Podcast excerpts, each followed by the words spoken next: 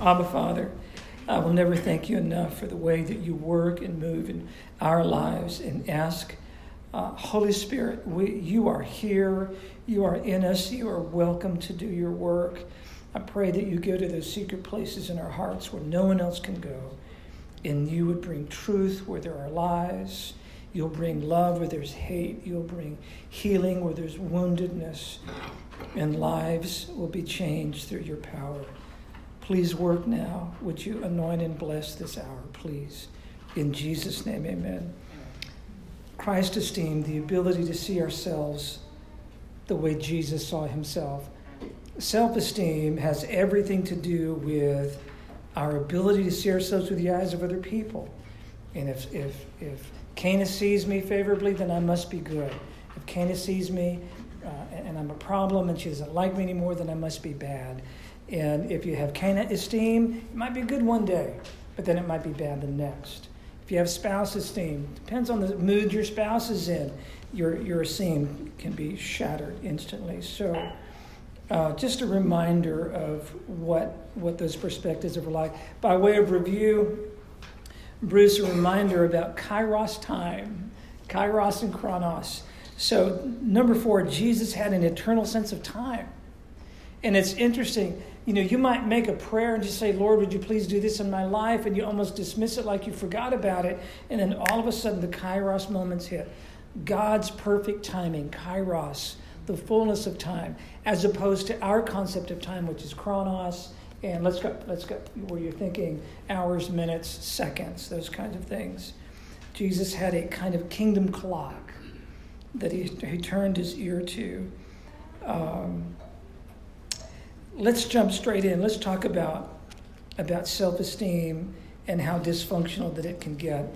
Luke 11 39, the Lord said, Now you Pharisees clean the outside of the cup and of the platter, but inside of you, you are full of robbery and wickedness. This is trying to be who you are not, presenting yourself to be something that you're not whether it's in skill sets, whether it's in reputation, whether it's in morality, you're presenting yourself to be something that you're not. That's about self esteem. Luke 16, Pharisees who were lovers of money were listening to all these things and were scoffing at him. And he said to them, You are those who justify yourself in the sight of men, but God knows your hearts. For that, that which is highly esteemed among men is detestable in the sight of God. This is when we try to find worth and identity in people and in things. And from an Old Testament perspective, that's called idolatry. That's all that it is. Well, you're trying to you're trying to define a greater worth, a greater sense of value when you're trying to believe that there's greater benefit in what you own or how good your house looks or what your body's like things or people, if you can get the right people around you, you're going to somehow have worth. That is idolatry. You're setting up a false God. 1 Samuel 16, uh, Samuel is thinking like an American. He thinks a tall, good looking president is the best president. And the Lord has to say to Samuel, no. Just because one of Jesse's sons just happens to be tall and good looking doesn't mean he's going to make a good king for Israel. Do not look at his appearance or at the height of his stature, because I've rejected him. Soak that one up, please. Just because you're good looking and tall doesn't mean you're acceptable. those are the two qualities that he had, and God says, I'm rejecting him based on those qualities. For God sees not as man sees. For man looks at the outward appearance, but the Lord looks at the heart. By the way, quick psychology pop quiz. Tell me about the bodies and the faces of the average model on the average billboard in America. What does he or she look like? Size four. Size four dress, and she said, yeah, yeah. Are they not? Okay. Are they not all the good looking? Is that not the case? Plus, they're manipulated. You know, they're, they're all manipulated. You think a little Photoshop? Yeah. Did you know that Olan Mills started that? Olan Mills. Sure, they would. That's the old timers, what the Olan Mills people would do. Yeah, those, Well, those old family internet a lot. photographs. Huh? They use on the internet a lot. I know. They'll Photoshop eyelashes in. Come on. They were doing that 50 years ago. You know? It's, it's real stuff. So, all right. What would happen if we as a church or as individuals really lived out the esteem granted us by the Father? Just like Jesus said. What would that look like? Our relationships, ourselves, our relationship, our marriages. What would that look like? What would be unique about us? So uh, let's look at the first slide, and we're gonna we're gonna jump straight in.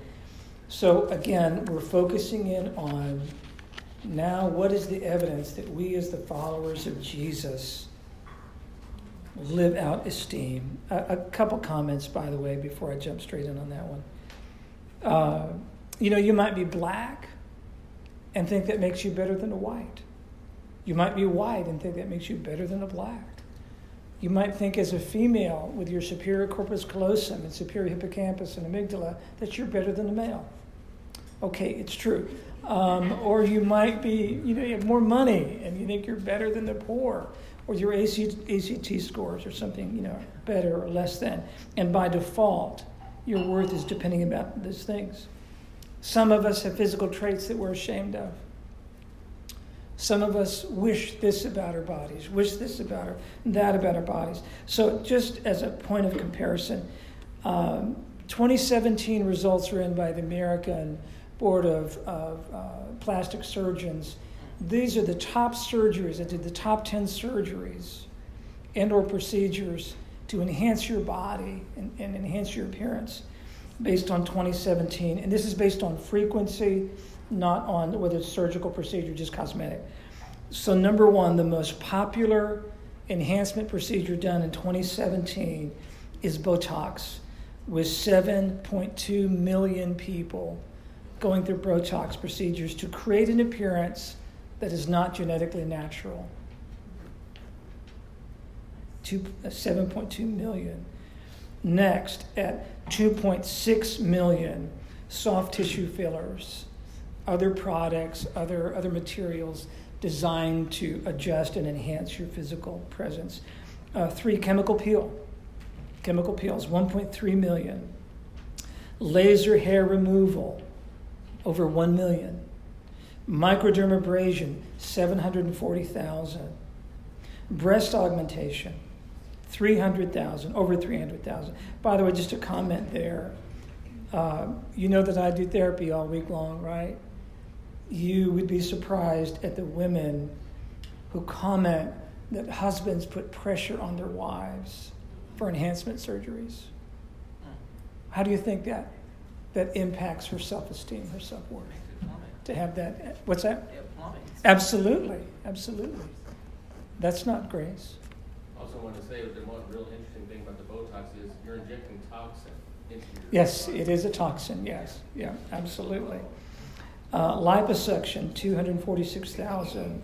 Nose reshaping, 218,000. Eyelid surgery, 209,000. Tummy tuck, 129,000. Um, um, do they do leg extensions surgery? Do they do, they do that? Only in Europe. Ed, you want to on a trip? Take a month off, maybe? I, I've always wanted to speak German. It's a really cool language. So have that was rude. You get a rude. So have fun. What if we settle up on all this stuff? What if we said, you know what, I'm, I'm sick and tired of, of self esteem. I'm tired of the way that it taxes me emotionally, what it does to my relationships. I'm tired. What if I took a step toward Christ esteem?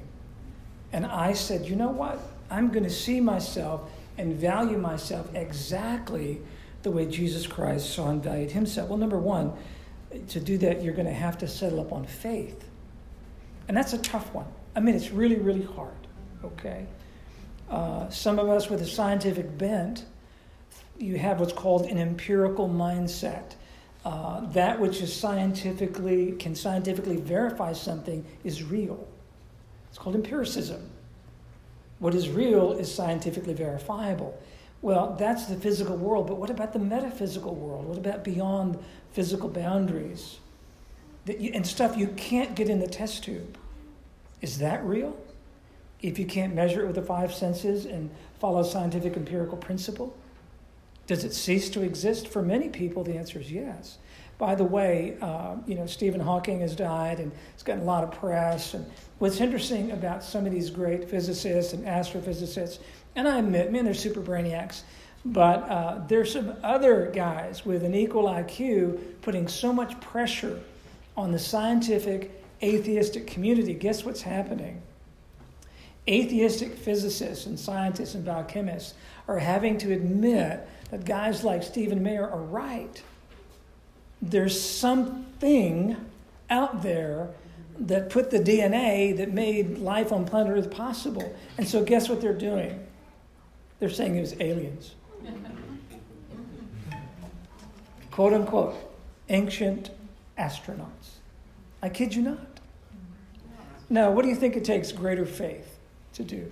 Believe in Yahweh, the creator of heaven and earth, in the Hebrew scriptures? Or an ancient alien got in a rocket ship from another planet, Zorg, and flew here and, and somehow put DNA, DNA spermatada everywhere. And DNA and alien. Yeah. see, and then you ask these complicated questions. You know, it's like, when does it end? I mean, it's silly. It's silly, right? So even those who, who think empiricism is the only answer, they are woefully silenced by the very science they decry as being the answer. Because there is the metaphysical. There's something else.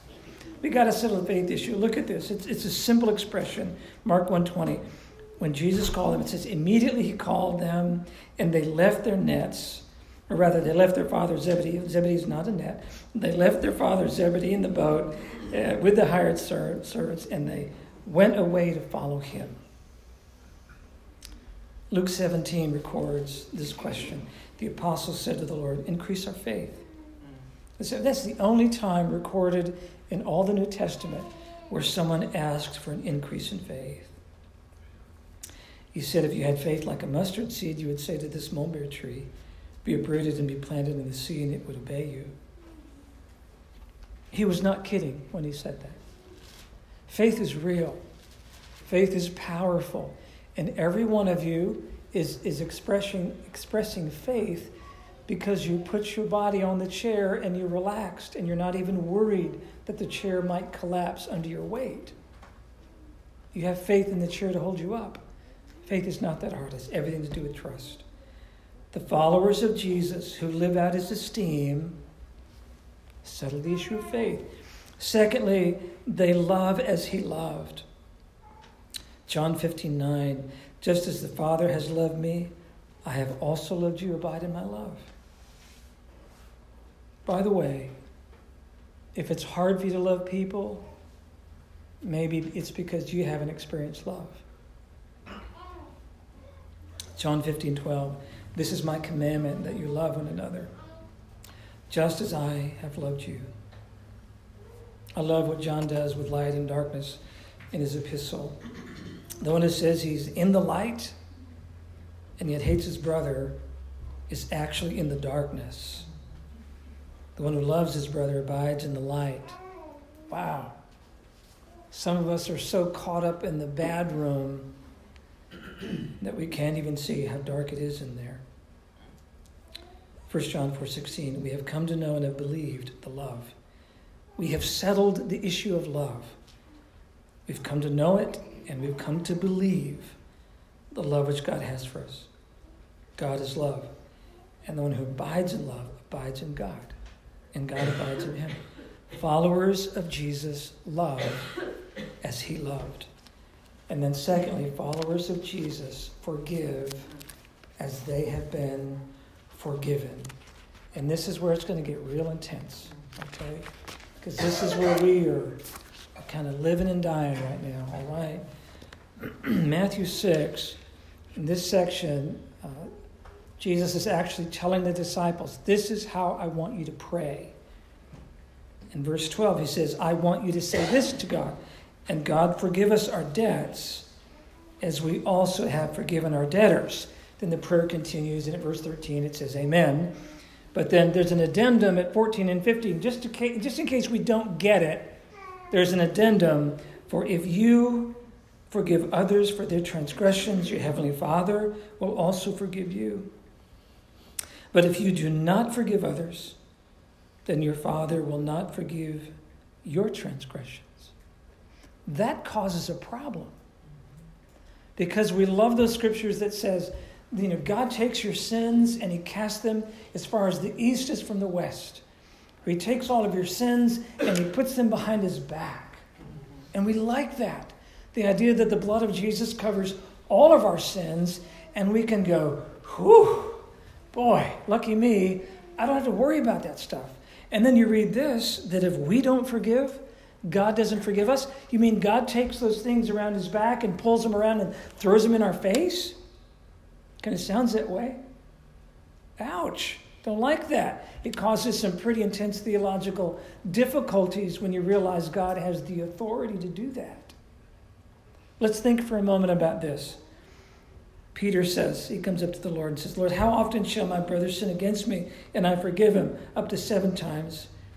Jesus said to him, I do not say to you up to seven times, but up to 70 times seven.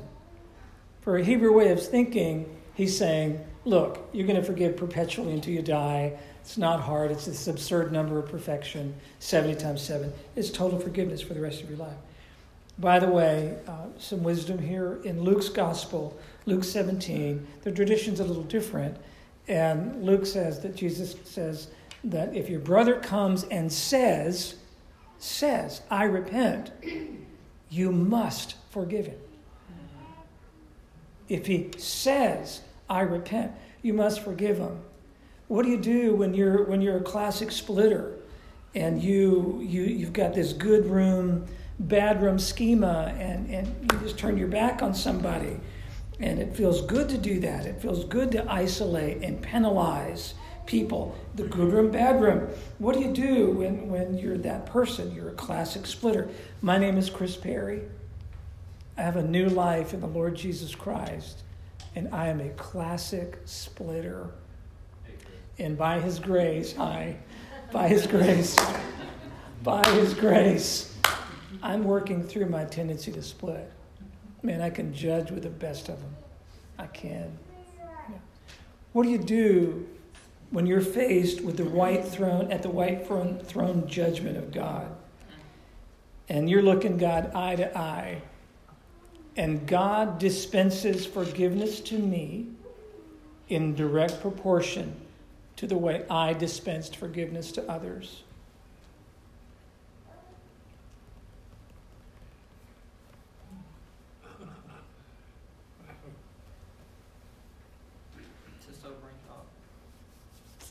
God dispenses to me forgiveness in the very way I extended forgiveness to other people. So, as those who have been chosen of God, holy and beloved, put on a heart of compassion, kindness, humility, gentleness, and patience, bearing with one another and forgiving each other.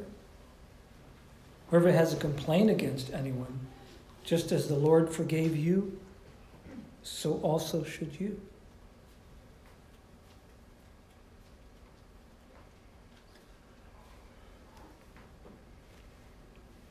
Broken relationships are profoundly painful, and the damage can be so deep that we think it's unrepairable and it hurts horribly. And one way to make sense out of that is to create this ego defense schema and live in a two room house a good room and a bad room. By the way, I'm a classic splitter because of what happened to me birth to five. My father, my biological father, was such an evil man. The only way I could make sense out of that as a four year old and a five year old was to create a two room house that split right down the middle. And I could put my dad in the bad room because it makes sense. He was bad. He did bad things. Therefore, bad things will happen to him. And they did. I don't have to be, I don't, I don't live in the bad room. I live in the good room. And I can put a petition up between me and my dad. And it made me feel safe. Does this make sense? We all do it. There's a little splitter in all of us. You know, some of us are more quick to admit it, maybe. A little splitter in all of us. So it made sense to me. It felt, made me feel safe. So let me tell you the story. This is Matthew 18. A king decided to, to call his servants in for debt collection. And he called in one servant, and the servant owed him 10,000 talents. Okay? Now let's do it for, for you math brains. A talent was worth over 15 years' wages. 10,000 talents at over 15 years' wages times days is 54 million 750 days of labor that that servant owed the king. That's over 121 generations. Hundred, excuse me, 121,000 generations. It would take 121,000 generations of constant labor every day to pay that back. It's absurd debt. By the way, you know what kind of debt it is? Is it money? No, it's called morality. It's called sin. It's a sin debt. That's the point of the story. Okay? The guy falls on his knees, begs the king for mercy. And the king, with compassion, forgives him 54,750 days of labor. That man goes out to the street. I bet he was walking three feet off the ground. Can you imagine that kind of debt forgiveness? Right? And he bumps into a fellow slave that owes him 100 days of labor, 100 denarii. A denarii is one day's wage.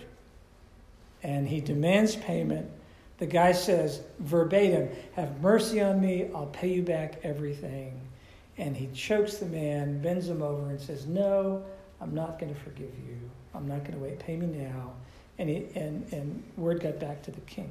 Do you know what the percentage of 100 days of labor are in comparison to 54,750 days? Point zero zero zero zero zero one eight three. We're talking about an absurd fraction. Absurd fraction in comparison to an absurd number the average Jew couldn't even get their mind around 54 million 750,000. They couldn't even get their mind around that idea. Now we can because we have big, powerful calculators. Cool, right? Not them. It would be mind blowing for them. Okay? And the man refuses to accept the, the pleas and demands payment. Word gets to the king, and you know the rest of the story. Okay. What keeps the door to the, to the grace room closed? What keeps it closed? When you become a Christian, a third room forms. It's called the grace room. Okay. The, the, the bad room is dark and lonely and bitter. And guess what? The good room is dark and lonely because eventually somebody's going to hurt you and they're going to be kicked out to the bad room. Okay? Both rooms are very dark and very lonely. It's the grace room where relationships flourish a relationship with yourself, with your spouse, with your children, with your friends. What keeps the door to the grace room closed? What keeps it closed? I'm going to offer the following as talking points. Number one, pride. Pride. Number two, a cruel and vindictive spirit. Because I've got to tell you, there's some people that just enjoy being mean. And, and they are empowered in their ability to be cruel and the grace store stays closed. They have pathological bitterness. I mean, it is really dysfunctional bitterness. I need to give you a heads up about bitterness. uh, there's something called the catecholamines. The catecholamines are a peptide group that uh, are that form the primary stress hormones to get you ready for fight and flight, like norepinephrine, adrenaline, and cortisol. And when you're bitter, your, your hippocampus, your, uh, your hypothalamus, pituitary gland, adrenal glands are on high alert and they kick in and they're excreting stress hormones in your body because it thinks it's time for a fight or it thinks it's time to run from the fight, to do something to survive, hide, fight, flight, freeze, do something.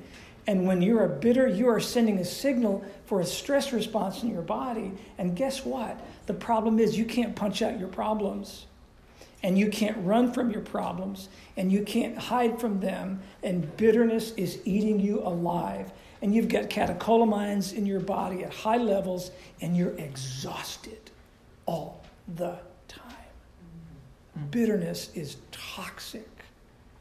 And splitters who are bent to throw everyone and everything in the, in the bedroom can be very unhealthy people, physically, mentally, and emotionally. You have unrealistic expectations. I'm sorry, cats don't bark and dogs don't meow. And you cannot control your spouse. You can't control your kids. And you can't control your friends.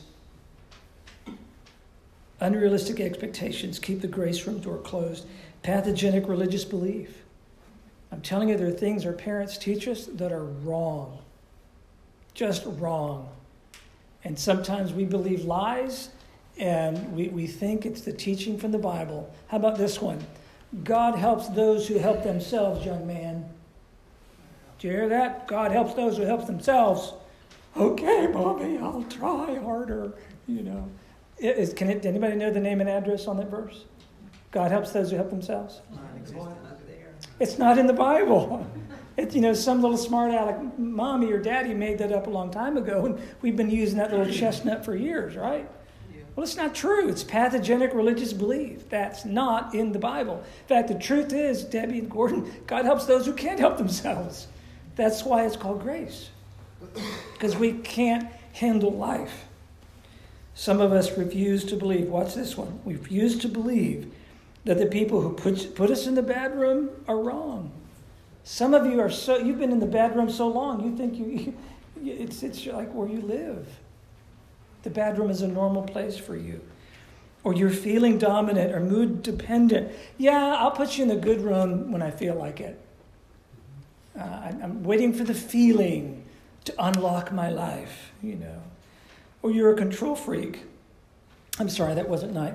You love control. You just, you know, because you can do a good job running the universe. And by golly, if you could just be Bruce Almighty, that might make a good title for a movie. If you could just be Bruce Almighty and you could run the universe and keep the planets in alignment to your satisfaction, then you might let some people out of the bedroom. Your conditions, you give terms and conditions. Well, I'll let you get close to me, but here's the rules. Or you're projective, you have a projective personality. You are the shamer blamer. You've got the you've got the syringe. It is loaded with the toxin of toxin of blame, and you are really good at sticking people and shooting them up with guilt. You are a blamer, shamer. You're good at it. Or you're the introjective personality, and you are the blamed and the shamed. And you and you just say, "All right, go ahead, give me the shot. You're right. It's all my fault." And some of us learn to do that, by the way, as little children. You know why? Because we just want mommy and daddy to stop fighting. We just want the pain to stop. Why does mommy hate daddy? Why does daddy hate mommy? Why can't we have peace in our home? Okay, it's probably my, my fault because it, my mom and my dad keep saying that I'm a, a, an annoying, lousy brat and, and I just need to shut up and go away so they could be happy. So it must be my fault. And children learn introjectivity by comments that parents give us. And we form this good room, bad room, and we go, I'm the problem. I'm, I'm the reason why mommy's not happy. I'm the reason why daddy's not happy. And I, I put myself in the bad room. And the walls go up. I isolate. I self condemn. And that becomes my comfort place. Or you have a pathogenic view of self that just leads to pathogenic treatment of people. Or, in other words, hurt people hurt people. How's that? Those things keep the grace room door shut tight. What are some things that open it up that, that people who are good that sometimes do bad things or bad people who are struggling to do the good thing can find themselves at home in the grace room? What are some things we can do? Number one, take yourself out of the bad room. you want to open the door to the grace room? Take yourself out of the bad room. Number two, realize that you are no better than anybody else. You don't have the moral high ground, and I don't care what your IQ is like. You don't have the moral high ground. Matthew, uh, uh, James 2:10. There are 613 laws. If any man keeps all the law and transgresses in one, he's guilty of all. There's not a person in this room, especially me, that has the moral high ground. I don't. You don't either. Number three, you want to open the door to the grace room, you need to remember that because we don't have the moral high ground, we don't have moral authority. We don't. And we've got to be so careful how we judge. Romans 2 for the very thing in which you judge one another, you condemn yourself because you do the very same things. If your spouse is irritating the snot out of you, look in the mirror. You might be doing the very same things. Romans 14. Why do you regard your brother with contempt? Oh, how's that? There's the bad room. Why do you kick your brother in the bad room? Regard him with contempt. For we will all stand before the judgment seat of God. I ask you again if you are eye to eye with Almighty God, and you realize He's going to dispense forgiveness to you in direct proportion to the way you dispense forgiveness on earth, what's that going to be like for you? How's it going to work out?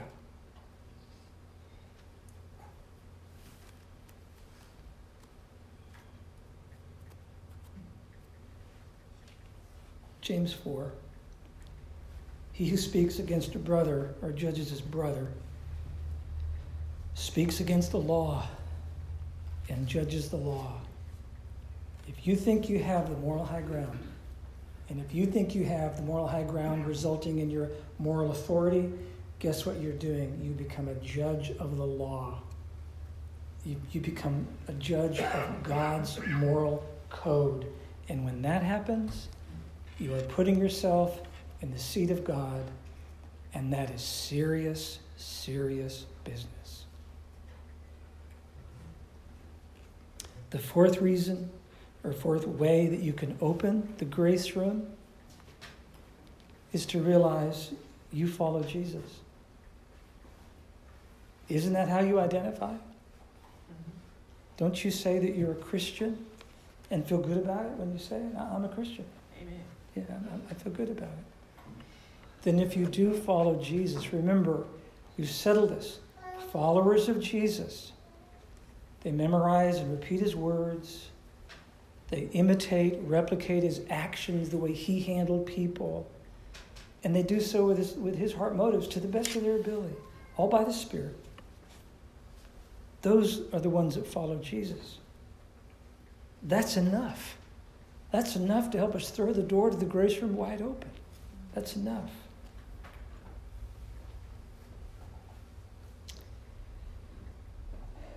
I want to stop here. The hour's late. And I've got a video to show you that I think will be very, very worthwhile. Um, these are my favorite pair of handcuffs. I've got several. Uh, these are a gift by Tom James, by the way. I want you to, I want you to get something about, about forgiveness. I've had clients in my office through tears. They would say to me, Chris, if I forgive the person that did this and this to me, it makes it, act, it makes it seem like it's okay. Like it's all justified, like what they did. And I bring out the cuffs, you know, at the right time in the session and say, look, why? Why, do you, why, why does forgiveness equate with somebody being exonerated or something? It doesn't at all. And I tell them about the comment that Brian Pope made here several months ago. And I laughed and I said, Brian, have you ever taken handcuffs off of guilty people? You know what Brian said? Do you remember what he said? He laughed and said, every day. All the time. Brian Pope takes cuffs off of guilty people every day. That's what cops do, right? That's forgiveness for us.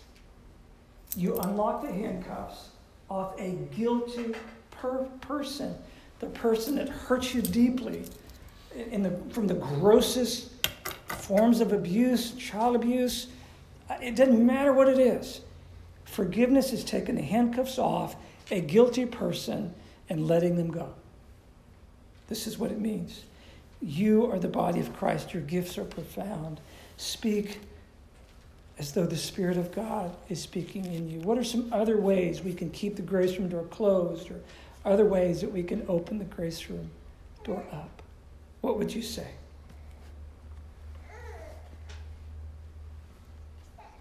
I tend to think of forgiveness more as taking the handcuffs off yourself. That's good. Because when you don't forgive someone, you're holding on to that hurt and it damages yourself. Yes. Whether or not the other person is sorry or not is irrelevant. Yeah. To let them go and to free yourself of that pain Yes. is what helps yourself. Sure. Sure. It- Yes. You know, what the other person done is up to them. yes, Grace, I like the definition of unmerited favor. It's something we don't deserve, but we get it anyway. Yeah. In Pennsylvania, the best example of that was uh, a few years ago. There was a man who went into an Amish schoolhouse and murdered several of the little girls. The Amish community got together and raised money for a scholarship, and, and then the man killed himself, a scholarship for his children. I remember that, and the headlines, in addition to that, that, that he uh, that he was forgiven, and that they they pronounced that to his family. Absolutely. So bitterness is a bit like drinking poison and expecting your enemy to die. Right? You've heard that one. It's true. Yeah, it's forgiveness is healthy. it's just, the grace room is healthy. It's really really healthy. So, someone else, why does this matter? And I know I know it's late. Thank you for not being so hard on this guy. Yes, sir, James. Uh, what got a bit on the subject here, but you're talking about being bloody bad and whatnot. It's what you realise is how fragile it all is, because we like to think of ourselves as good people and the people as intrinsically bad people. Yes. They're like people in prison, well, they deserve to be there and we don't deserve to be there. But every time they do sociological experiments, they find that it's incredibly fragile. The crossover is so easy. Stanford prison experiment, you remember that one? And I, I don't recall. Zimbardo when he divided those college students up into prison guards and some of their students playing prisoners. And they had to stop it because they were becoming abusive. Yes, yeah, power, power, yeah. And then Yeah. there's the um, electricity, wasn't it? I can't remember who did that one. But they increased the voltage, they kept increasing. it. Yeah, yeah, yeah.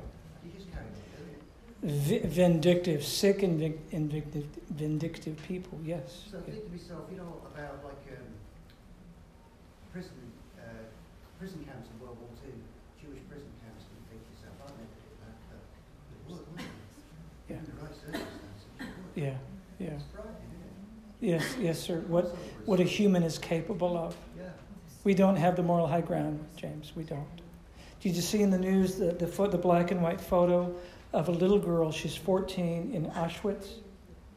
And they took a photo of her as her identification card to be in Auschwitz. And she had just been beaten. And her lip was split, uh, two splits and bloodied. And they snapped the foot. And the look of trauma on a 14 year old little girl's face when that shutter was snapped. Horrific. Horrific. I, I, I want you to know uh,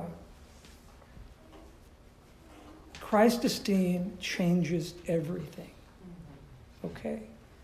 And it gives you the ability to treat people in healthy ways.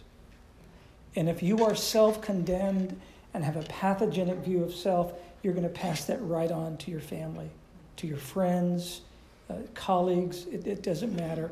You're going to be nigh unto impossible to live with. All right? When you have a pathogenic view of self, you are outside the will of God. All right? The scriptures make it so plain that for God so loved the world that he gave his only Son, that if whoever, anyone who would believe in him would not perish, but have everlasting life. The only one that can heal, as James said so very well, this fragile, like it's just a thin line between us becoming another Hitler, mm-hmm. a thin line be- between us becoming somebody that we would think would be the most foul person on earth. It's not that far away. Okay? The only one that can change the human heart is Jesus Christ. That's it. And as I've said, if you can find a better Savior with a better social ethic, a better theology, go follow them, enjoy. I hope it works out for you. But on my journey, my search, I find no one like Jesus. No one like him. None. There's a video I want you to see, uh, and I'm so sorry it's late. We need, honestly, we need to go another couple more hours. This is life changing. This is a video that Andrew Peterson, thank you, Martha Jane, for showing this to me. Andrew Peterson wrote a song for his little girl who struggled with self esteem, and it is beautiful. Stephen, please play that.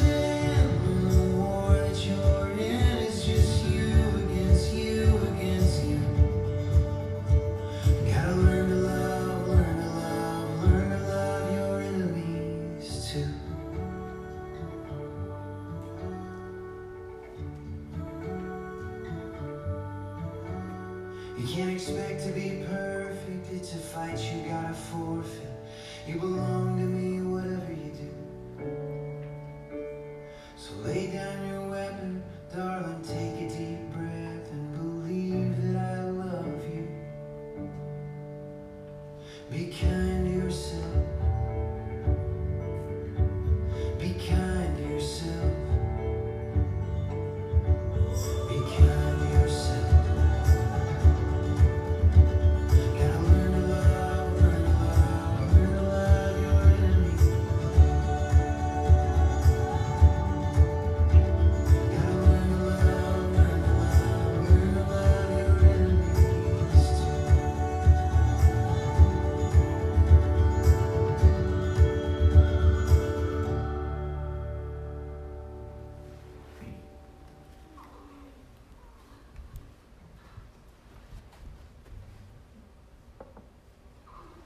little girl on the piano bench was his daughter.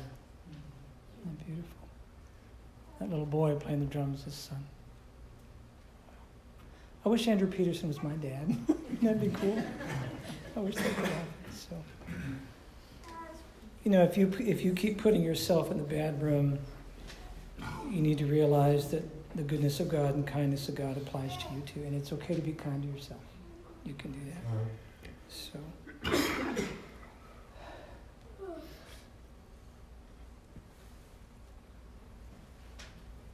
The bad room is a dark and cold and lonely place. By the way, can I give you a little hint about spotting a splitter? Listen to what they say. Listen to how they talk. And if you see somebody that has a complaining, critical spirit, a complaining, critical spirit, you can just pretty much bet they're splitters.